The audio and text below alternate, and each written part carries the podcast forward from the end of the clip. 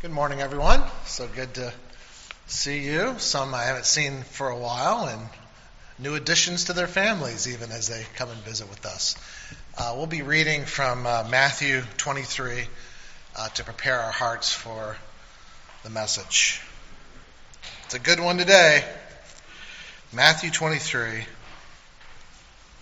Follow me as I read. Then Jesus said to the crowds and to his disciples, the scribes and the Pharisees sit on Moses' seat. So do and observe whatever they tell you, but not the works that they do. For they preach, but they do not practice. They tie up heavy burdens, hard to bear, and lay them on people's shoulders. But they themselves are not willing to move them with their finger. They do all their deeds to be seen by others. For they make their phylacteries broad and their fringes long, and they love the place of honor at feasts, and the best seats in the synagogues, and greetings in the marketplaces, and being called rabbi by others. But you are not to be called rabbi, for you have one teacher, and you are all brothers. And call no man your father on earth, for you have one Father who is in heaven. Neither be called instructors, for you have one instructor, the Christ. The greatest among you shall be your servant. Whoever exalts himself will be humbled, and whoever humbles himself will be exalted.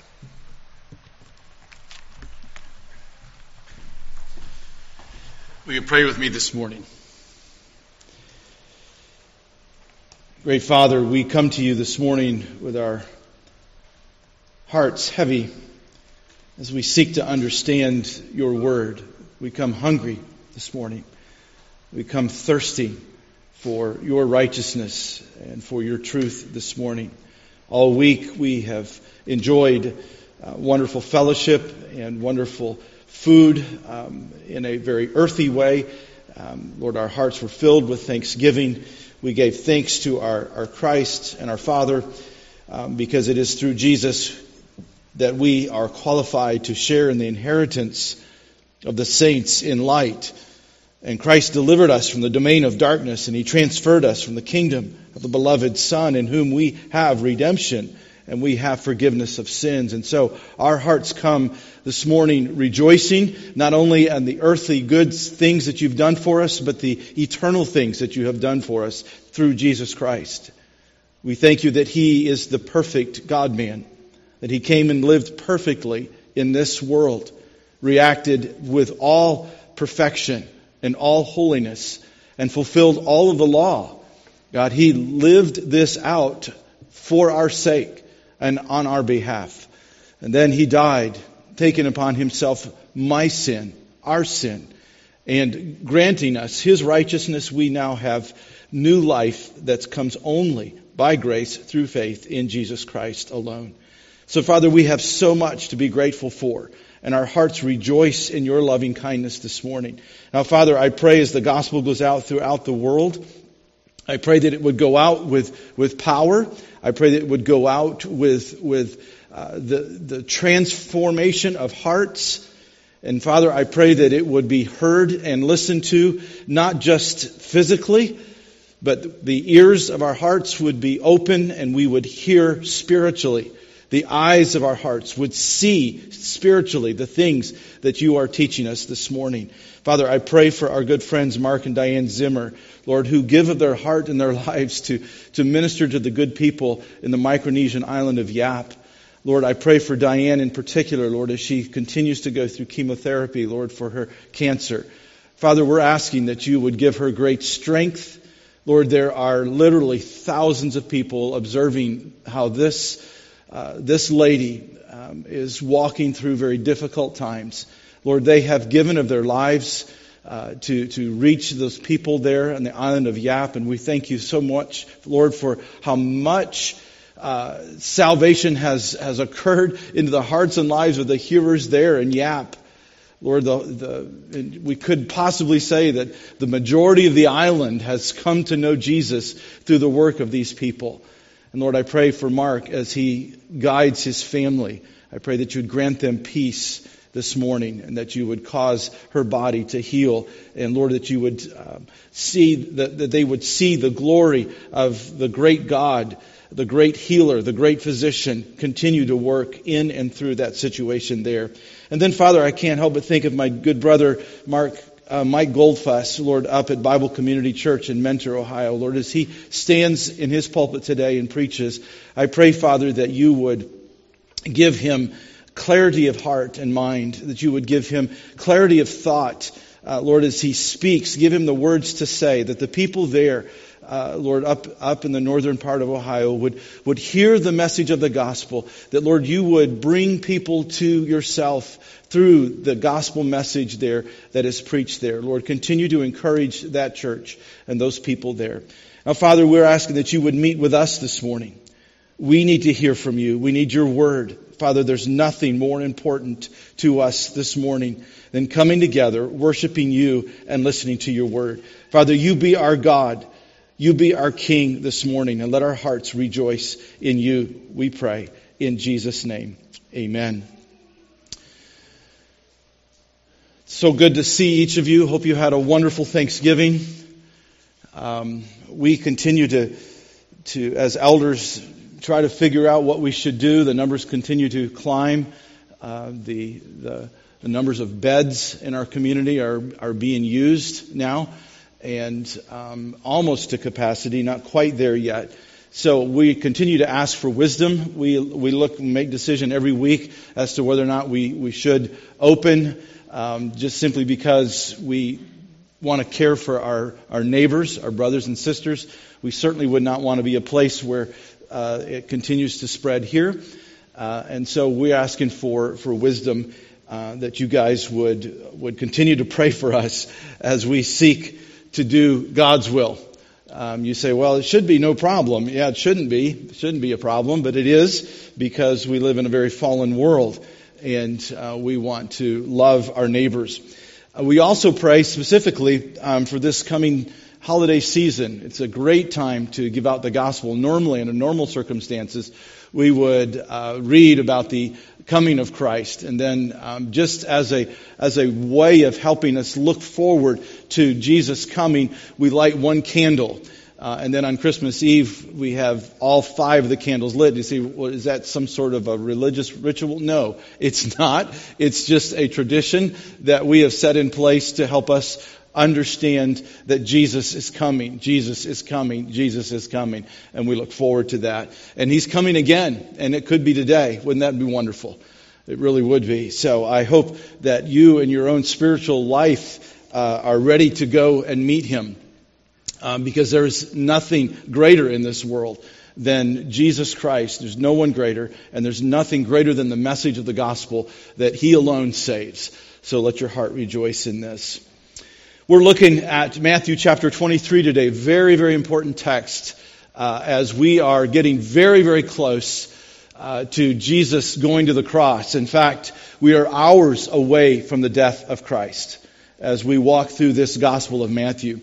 It's Wednesday, according to what the theologians have plotted, how we've gone through this entire week where Jesus is headed to the cross. And it's a very long Wednesday for Jesus. Chapter 22 was one session. We broke it up into four. But it was one session where Jesus duels with the religious leaders.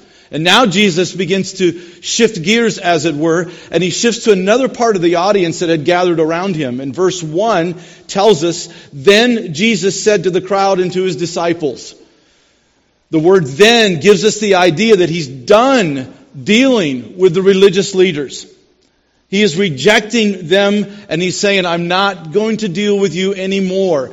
I'm going to then speak directly to those people who desperately need to understand and discern between genuine Christianity and false religion. So Jesus takes all of his energy that he has left, and he pours it out to people who must hear the truth. It must have seemed also wrong for Jesus to come into this world, to take on human flesh and to tabernacle with the ones that he had given the law to. And now he has found that the truth is twisted, truth is abused and used, even to the point that the very thing that was supposed to bring salvation and inner peace between God and man was the very thing that turned dead, cold, indifferent hearts, turned them colder. You see, religion has a way of destroying life as God intended it to be. The difficulty of organized religion is that it inwardly brings further death and decay to an already spiritually dead heart. But it does so in the name of God. And so it's very confusing to people who are watching. It is all practiced in sincerity, and was just enough truth to sound good, but when religion is put to the light of the one true God and His Messiah, one can begin to see the cracks, begin to see the deception, the lies, and the ultimate destructive toll that it takes on lives, because it really offers no true hope. It offers no true way in life, and offers no genuine truth for life.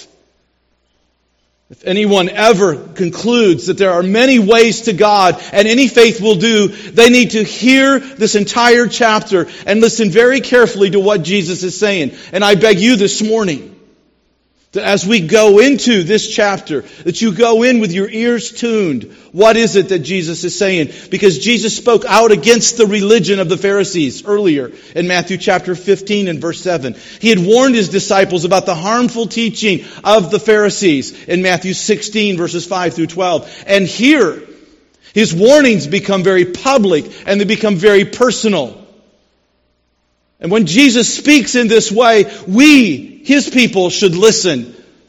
Because the Pharisees and the teachers of the law had rejected him. They were even plotting to have him killed. And this is exactly what was going on as we walked through Matthew chapter 22 and now chapter 23. Time is very short for Jesus. And so he dials up his intensity of his message.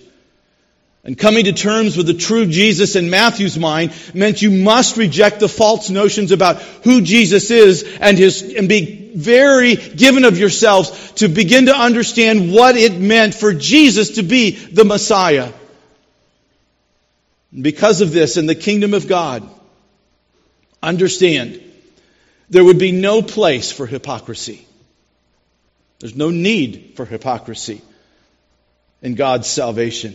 You can't pick and choose Jesus.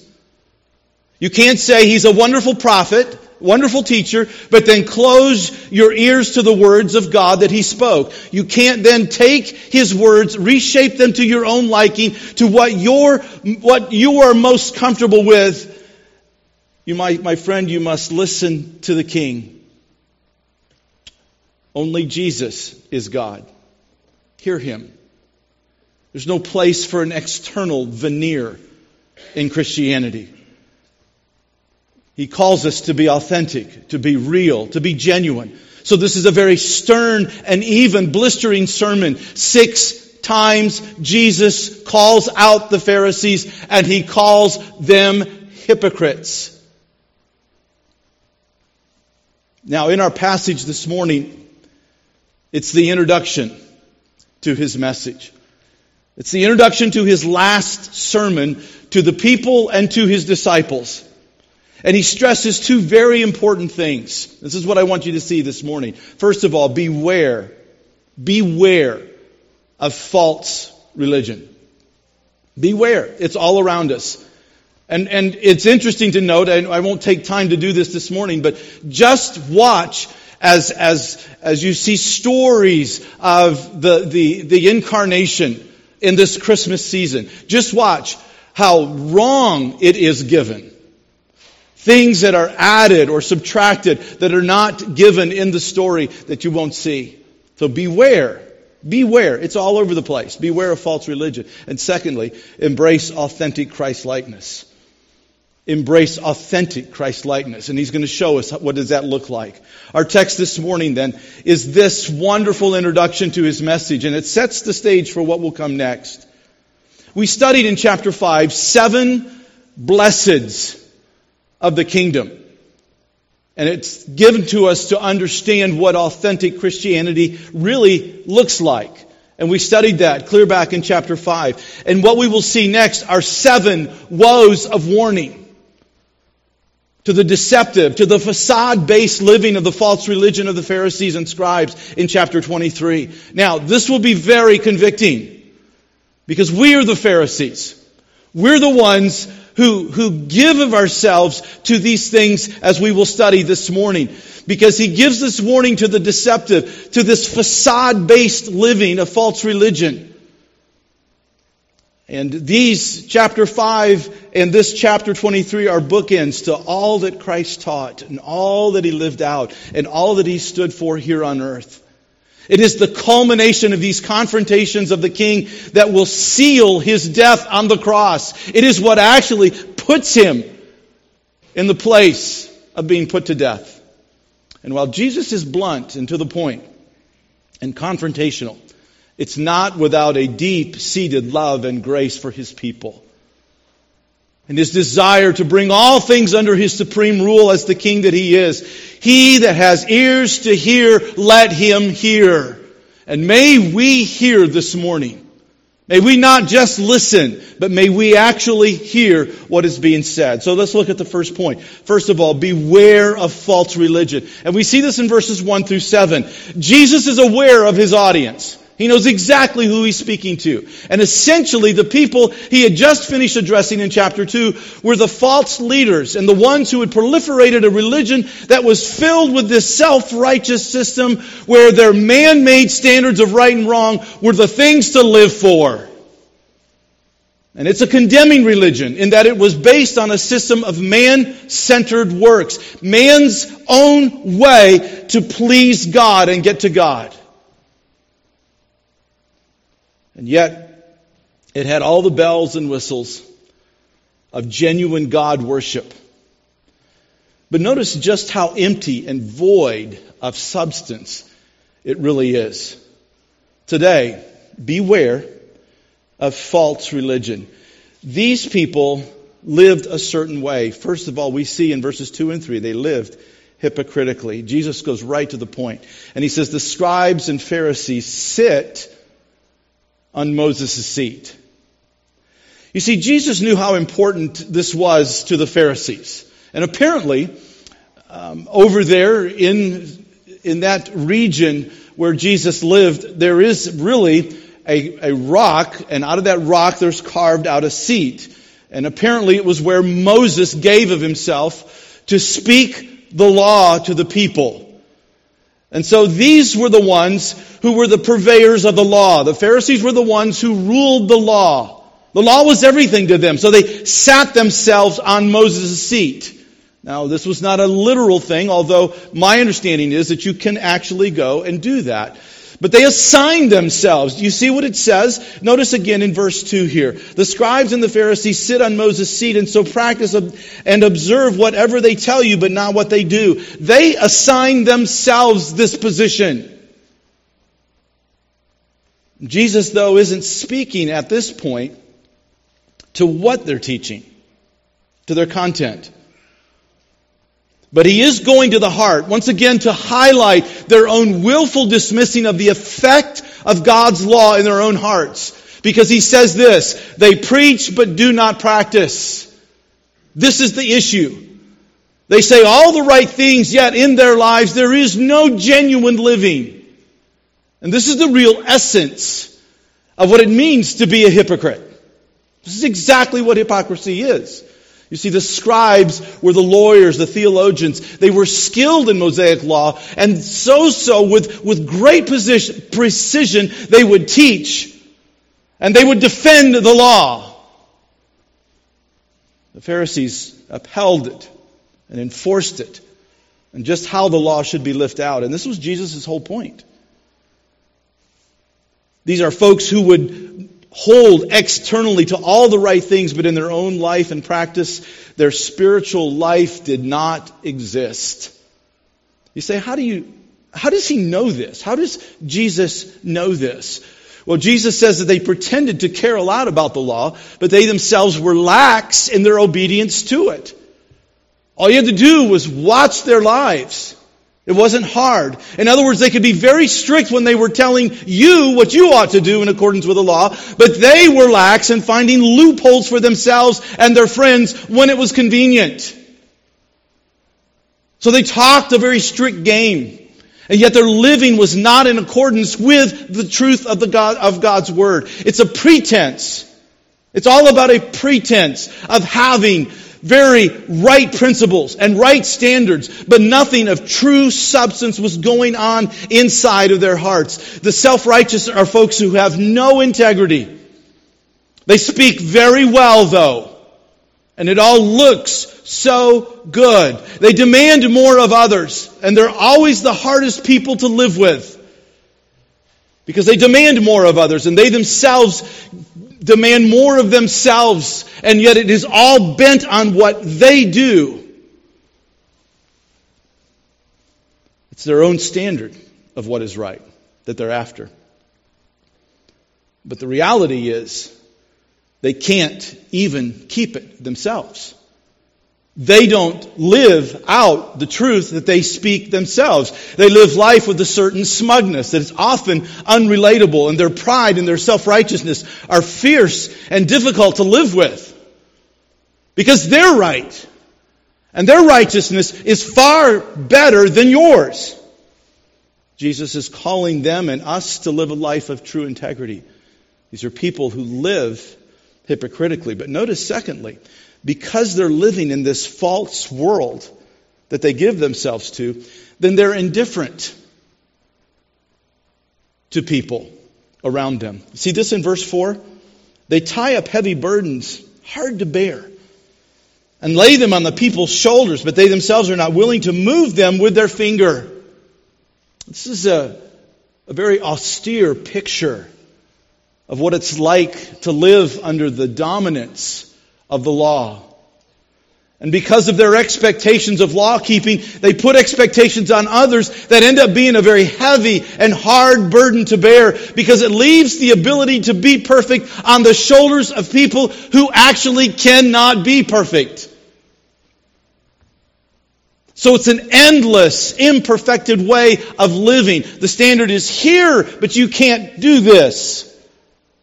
But you got to keep trying. And so it's a do more, try harder way of living. And it is exhausting, because the demand is always there. It's a hard way to do life. It's even harder because the self-righteousness become God and judge all in one. Because it's their standard. They become the purveyor of what is right and what is wrong. And if you don't do it according to their standard and their way, then of course you have a problem. So it's on this treadmill that just keeps picking up speed over and over and over. It reminds me of the cartoon ones that are on a treadmill, and they fall off of it and they lay flat like this, and the treadmill flips them back, flips them back, flips them back, flips them. That's kind of how it is. If you've ever lived in a very legalistic environment like that, you know what I'm talking about. Because the people around them are merciless, and that they will not lift the finger to help ease the burden. They won't come alongside and help you with living out the righteousness of Christ that He has given to you. No, they just expect you, here's the standard, you live to it. And so the assumption is that everyone does. Everyone comes, they all do. And that's the way it was with the Pharisees. When they got together, you looked at them and go like, wow, these are good people. Because that's what they look like on the outside. They're insensitive. They don't understand when people fail. Because you don't fail. There's no room for you to fail. Self-righteousness lives to a standard, and they don't recognize that they actually cannot live up to that standard even themselves, but they expect others to. And so there's this condescending way in which we deal with people then. Well, bless your heart, if you had character like I do, if you had the ability like I do, then you would get it right. There's very little grace given. Because the standard or principle becomes the ruling issue. It's not about you, it's about this standard. And we have standards. And there's very little grace that's given. And it's a loveless and graceless relationship. And thus they feel in their own hearts that they get to cut people off. I'm the ones in charge. You don't live up to my standards. Done with you. It's harsh. It's difficult, and it's filled with divisive pride. If you've ever been in an environment like that, you know exactly what Jesus is talking about. And there's this great indifference. I don't actually have to care for people. You just meet the standard. And we're good when we're meeting the standard. And we're not good when we don't meet the standard. They live indifferently. Thirdly, they live superficially. Look at verses 5 through 7, how Jesus portrays this. This is an amazing snapshot of how life is even in our world today. Look at what He says. They do all their deeds to be seen by others. For they make their phylacteries broad and their fringes long. And they love the place of honor at feasts and the best seats in the synagogue and the greetings in the marketplaces and being called rabbi by others. Oh my goodness. They live superficially. For these folks, all of life is one big cover to what is really true. So they live for the optics. What does this look like? What does it look like to others? And they usually couch it in terms of, well, we want to be a good testimony. We want to live for the glory of God. You'll hear sounds like that. And puts all the emphasis, though, on the wrong syllable. Because you know what? You will never be a good testimony like you ought to be.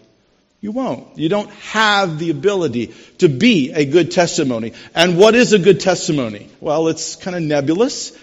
Everyone kind of thinks they know what that is. But really, we don't know what that is. But it's only up to what I think a good testimony of Jesus is. And so it leaves it in nebulous land. One doesn't actually have to be good. One can get away with just looking good. And so it breeds a whole way of living that seeks to get by but doesn't want to get caught. Because if you get caught, then we know you're not good. It's all a facade. And Jesus points it out by giving the examples of how they adorn themselves with what is called phylacteria. It's kind of a funny name. It's almost like a virus sounding thing. You have phylacteria. Oh. But what it was a tiny box that would hold a piece of parchment and it would hold, typically they would put in these boxes pieces of Scripture, and usually it was from Exodus or Deuteronomy. And God told them, in fact, in Deuteronomy chapter 6, verse 8, to bind the commands of God as a sign on your hand and on your forehead. I mean, this was a very real thing that God wanted them to understand, and it was a way for God to say, these laws should be seen on how you live, on your hand, and how you think, in your forehead. But they, in their desire to show everyone how good they really were, they would make boxes. These little tiny boxes, and literally would tie them to their wrists and to their forehead. It's called phylacteria. And over time they began to make these boxes just a little bit bigger and a little bit broader, indicating that they had more of God's law in them than others. It was all a show. They also made tassels or fringes, and God told the priests to place blue and white tassels on the corner of their robes in order to remind them of God's commandments. And over time, these tassels amazingly grew longer and more full, with all the external design to show others just how zealous they were and how more righteous they were than others. These phylacteries and tassels were often regarded as highly as the Scriptures, and some even imagined that God himself wore these things. And it was one big pretentious externalism and man-centered legalism that are to this day still worn by the Jews. You go and you watch how man-made religion looks, and what do they have? These long robes, these very high hats, these very large and ostentatious, almost strange-looking outfits that they wear, because they're this, or they have this particular, they've risen to this particular level. And the size here indicates a measure of zeal. And wearing of large ones and broad ones would take the place of genuine obedience in the heart towards God and His Word. And it was all about what it looked like, what others thought of them. And it had nothing to do with repentance from sin and faith in Christ's atoning work. It had nothing to do with the person of Jesus Christ. And what was so important to them was pretense. Their deeds to be seen. They would sit in places of most visibility, and their titles meant everything to them. Position, self-affirmation, titles, and labels put on people. That was their world. And no one could take that from them. It was man-created.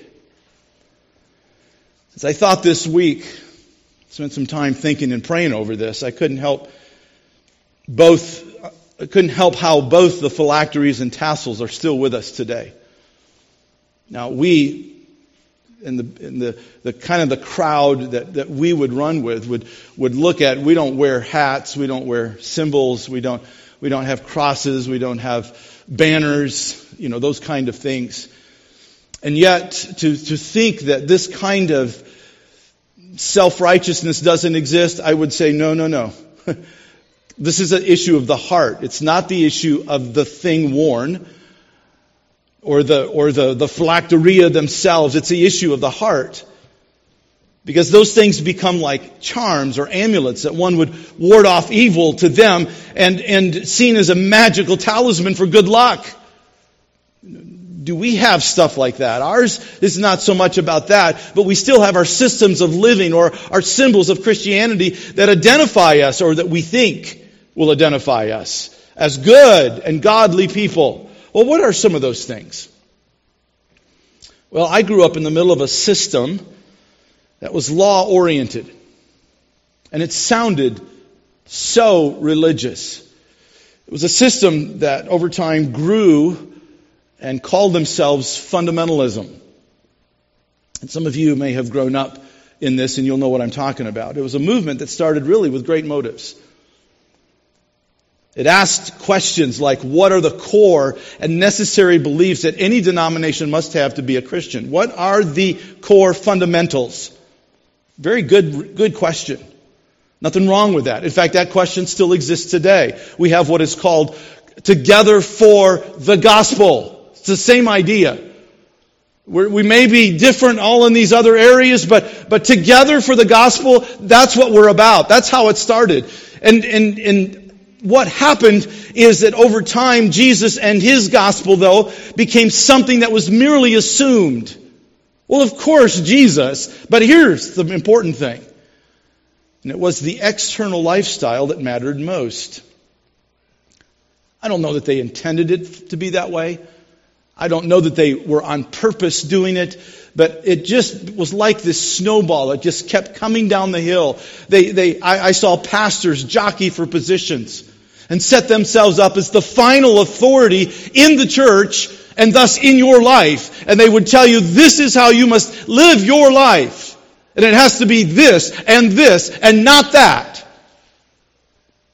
They had large throne-like chairs on the stage. that they would sit in. And they had strong insistence upon their titles. I can remember this day. You did not dare call them by their first name. Everyone and everything had a label. And you would talk and you would have conversation. They'd go, oh, well, this, and we talked about this. Like, oh, that person, oh my goodness, he is solid. And I, as a teenager, I used to hear stuff like this and go like, what does it mean to be solid? What's solid? What's the opposite of solid? He's air? I'm like, I don't know. What is this? And what it meant was, no, he owned a certain kind of doctrinal truths. He's solid. We know it. See, when you do that, you've labeled him someone. You don't actually have to get to know that guy. You don't have to get to know him. Just know, oh, he's solid. Why? Because so-and-so said he is. And that becomes proliferated. It comes the way of doing things. Everyone and everything had a label. People were not important. Ministry was. You didn't use ministry to build people. You used people to build ministry. And so ministry was the main thing. You built ministries, a.k.a. kingdoms. And it bred within a certain distrust of everyone around you because you began to notice those who couldn't live up to the standard. I had dear friends who were so frustrated over and over and over because they would get dismissed. They would get marginalized. Why? Because they couldn't keep the standards. And they knew it. And so it bred this hopelessness. Because I couldn't keep the standards. I happened to be a person who was liked. Why? Well, mainly because I could play the piano. You laugh, but I could. And I made them look good. Because I could change keys.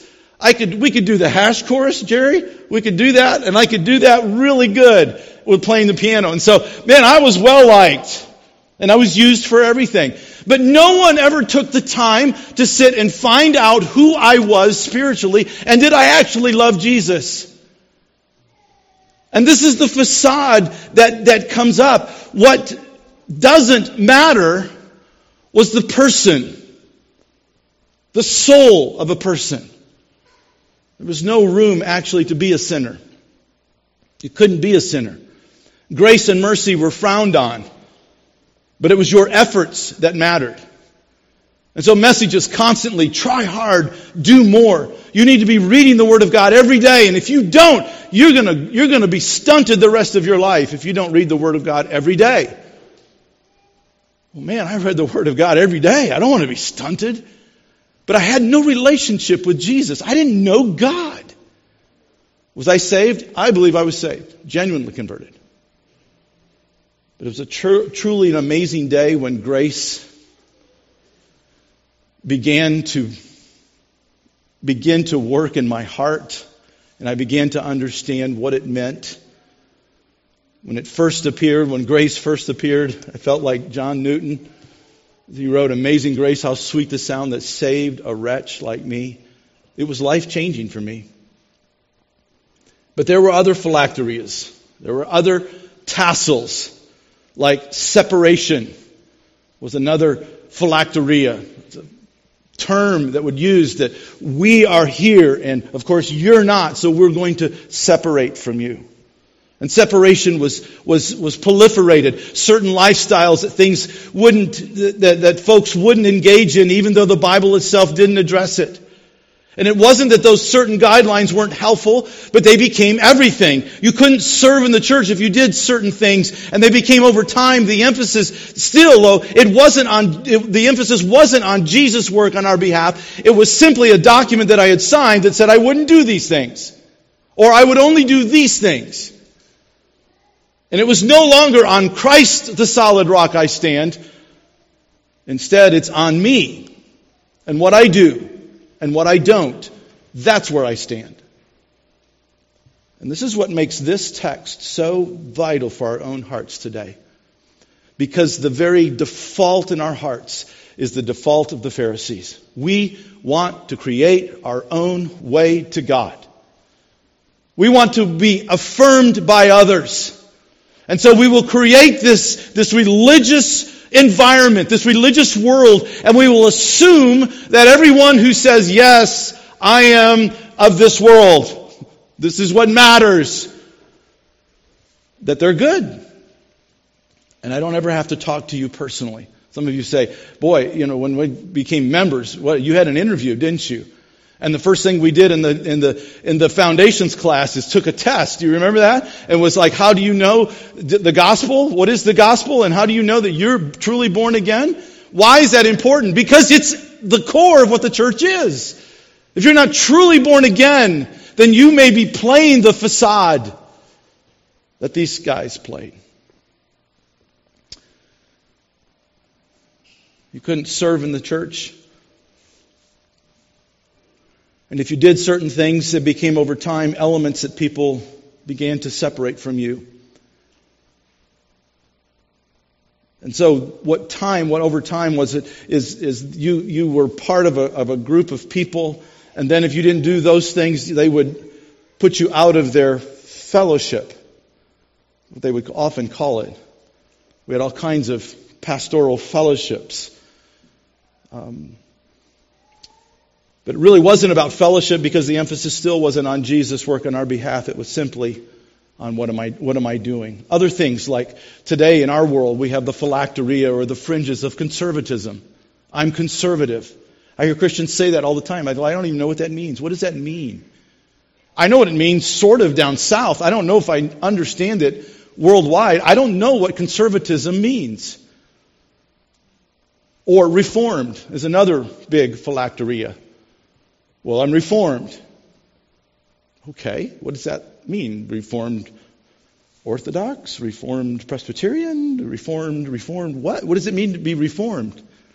Those are things that we throw out, and it's like, oh, I've got the lingo down. And this is what makes this text so important. We're the Pharisees. So Jesus then switches gears. In the middle of all this, he's saying this is what it looks like for false religions. But then notice, secondly, embrace authentic Christ-likeness. And we see this beginning in verse 8 through 12, and this will go quickly, I promise, okay? Robert Murray McShane said this: it is the mark of the hypocrite to be a Christian everywhere else but home. It is the mark of the hypocrite to be a Christian everywhere else but home. That is, to look externally like a Christian in public, where you can be seen, and yet in your homes, in our private times, where we're not seen by men, we don't practice what we proclaim. This troubled Jesus, and quite frankly, it troubles our own hearts. Our elders are troubled by this in our own lives and in our own church. It's troubling in the Church of America today. Genuine Christianity is such a lost reality in our churches. To embrace authentic Christ-likeness means that Christ's own integrity and righteousness become ours. We no longer keep looking for our own righteousness. His righteousness becomes ours. And it's all by grace through His presence in us. And it shows out, it begins to live its way out in two different places in this text. First of all, in verses 8 through 10, you regard the people of God as family. Will you look with me in verse 8? This is so beautiful. But you are not to be called rabbi, for you have one teacher, and you are all brothers. You regard the people of God as family. Christ gives this contrast here, and it's very stunning. You don't go after titles like rabbi. You don't go after the titles. Don't go after the positions. Notice here, Jesus isn't dealing with the title itself for the title's sake. Understand, there will be rabbis, there will be teachers, but that's not the important thing. What he's dealing with now is how we look at each other. How do we handle each other? And this is what I love about the church, because he points our hearts to the phrase at the very end of verse 8, we are all brothers. It's so beautiful. It really is the fact that the ground is truly level at the cross. We don't come into this gathering wearing our titles, our education degrees, our earthly accolades, or claims of being someone. Why? Because we're the only thing that we are brothers and sisters in Christ because of what Jesus has done. And we all have one Father. So we don't use the title, Father. We don't create these titles within the church. Well, I'm Father Eric. From time to time I get called that. It's like, oh, here's Father Eric. I'm going like, no, I'm not your father. I am, if you belong to Jesus, I'm your brother. And I'm just a pastor. Oh, you're a pastor. I'm just a shepherd. That's it. Nothing great in that. It's kind of dirty, kind of cold. You sit outside watching sheep. Nothing big about that. We don't use the Father. There's only one Father. That is God, our Father. We have one instructor, Jesus. The living Word and the written Word, and He is our all. So you have here, what is important? God is important. God's Word is important. The authority of God is what's important. Early in church history, there became what was known as the clergy and laity gap, where there was this division between the clergy, the pastors, the elder, and the general people of the church. And this caused great harm, I believe. I've seen the remnants of this over the years and have purposefully worked to go against that type of Christianity. Jesus led the way in His humiliation that Paul points out to us in Philippians chapter 2 in verses 6 through 8. He said that Jesus did not count equality with God a thing to be grasped. The position, the right to be who He was, it's not the big deal. But He became a man. He emptied Himself, became a servant, became a man, humbled Himself, submitted to death, the death of the cross. Titles were not a thing with Jesus. It cannot be our thing either here in the church. Well, many people ask me this from time to time. They'll say like, well, what should I call you?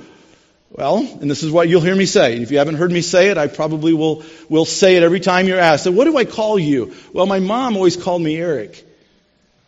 And I like that name. I don't mind that name at all. And I probably am in tune to that. So you can call me Eric. I understand, though, from time to time, parents will say, yeah, but I don't know if I like my kids calling you Eric. Well, okay, then they can call me Pastor Eric. And so we use the idea of Pastor Mike or Michael or Pastor Dave, whatever. I get it. I understand the need for titles, but the attitude of the heart is we don't wear the titles on our sleeves. In other words, I want you to understand that I am a shepherd because I'm shepherding your hearts because of the position, the care, and the earnest love that I have for you, not because I wear this title. What is a title? As I said, it's a shepherd. I mean, good grief. I sweep the streets. That's what I do. You know, well, big deal. But in Christ's kingdom economy, it's a huge deal. These little titles can become religious tassels or external indicators that we use to sound religious. We sound really loving and caring, but if the heart itself doesn't love and care, what good are the titles? And this is Jesus' point. Look around you here today and see people who are family that you're not familiar with, and give of yourself to this family. So the best pastor really is one who gets out of the way, who preaches you the Word of God so that you might relate to the Heavenly Father. What's important here is your own relationship with Jesus Christ. And I want to do everything I can to help you. And I know our elders want to do everything that we can to help you become more like Christ and less like yourself. So we don't have fathers that become mediators. We have one Father. That is God Himself, through Jesus Christ, who is our mediator. And therefore we exalt Him. But notice secondly, so you have this wonderful family that God gives to you, and you begin to live yourself out, you live your life out of this. You care for the family, but the second thing you do is you regard serving as the highest value. Look at verses 11 and 12. The greatest among you shall be your servant. The greatest among you will be your servant. And here's perhaps the greatest contrast that Jesus is getting at. People who think highly of themselves, who grab for the limelight, who pursue titles and positions, are not people who serve people. Jesus came not to be served, but to serve. His whole life was one of service, to do the will of the Father and to serve humanity in a way that no one else could ever serve. The word Jesus, the word that Jesus uses here is the word for which we get our word deacon. You deacon. It's as if Jesus says, you go serve tables. You find people in the family of God, you go serve them. This is why I say in foundations class, okay, you're about ready to leave this class and you're about ready to go out and you go in there and you go into that auditorium and you can't just sit there and be smug and kind of sit there and kind of go like this. No, my friend. You must serve and give yourself to people. You see, the zeal for greatness must be disciplined downward into a passion for greatest service to the rest. It's a difference between seeking a status or seeking where can I serve and how can I serve God and His people. But then Jesus places everything in the hands of the Father in verse 12. And He says this, whoever exalts himself will be humbled, and whoever who humbles himself will be exalted. He'll be exalted. Now the two here are future passive verbs, refers to the verdicts that will come out in the last judgment. You see, the desire of the Pharisee and the self-righteous is to get their honor in the present, right now. And so everything in their lives is ordered in such a way they pursue their own glory and their own honor, and they want it now.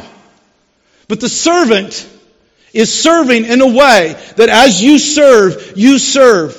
And guess what? You will be exalted. Who will exalt you? The Father will exalt you. You're not exalting yourself. Who will honor you? The Father is the one who will honor you.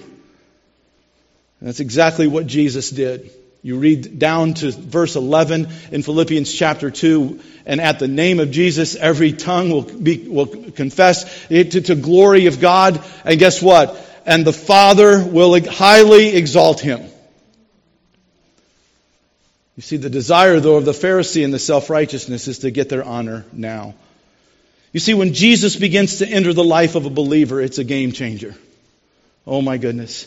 He brings the glory of the Father. He brings His own righteousness, and it's placed in our lives, and our lives begin operating under the future tense.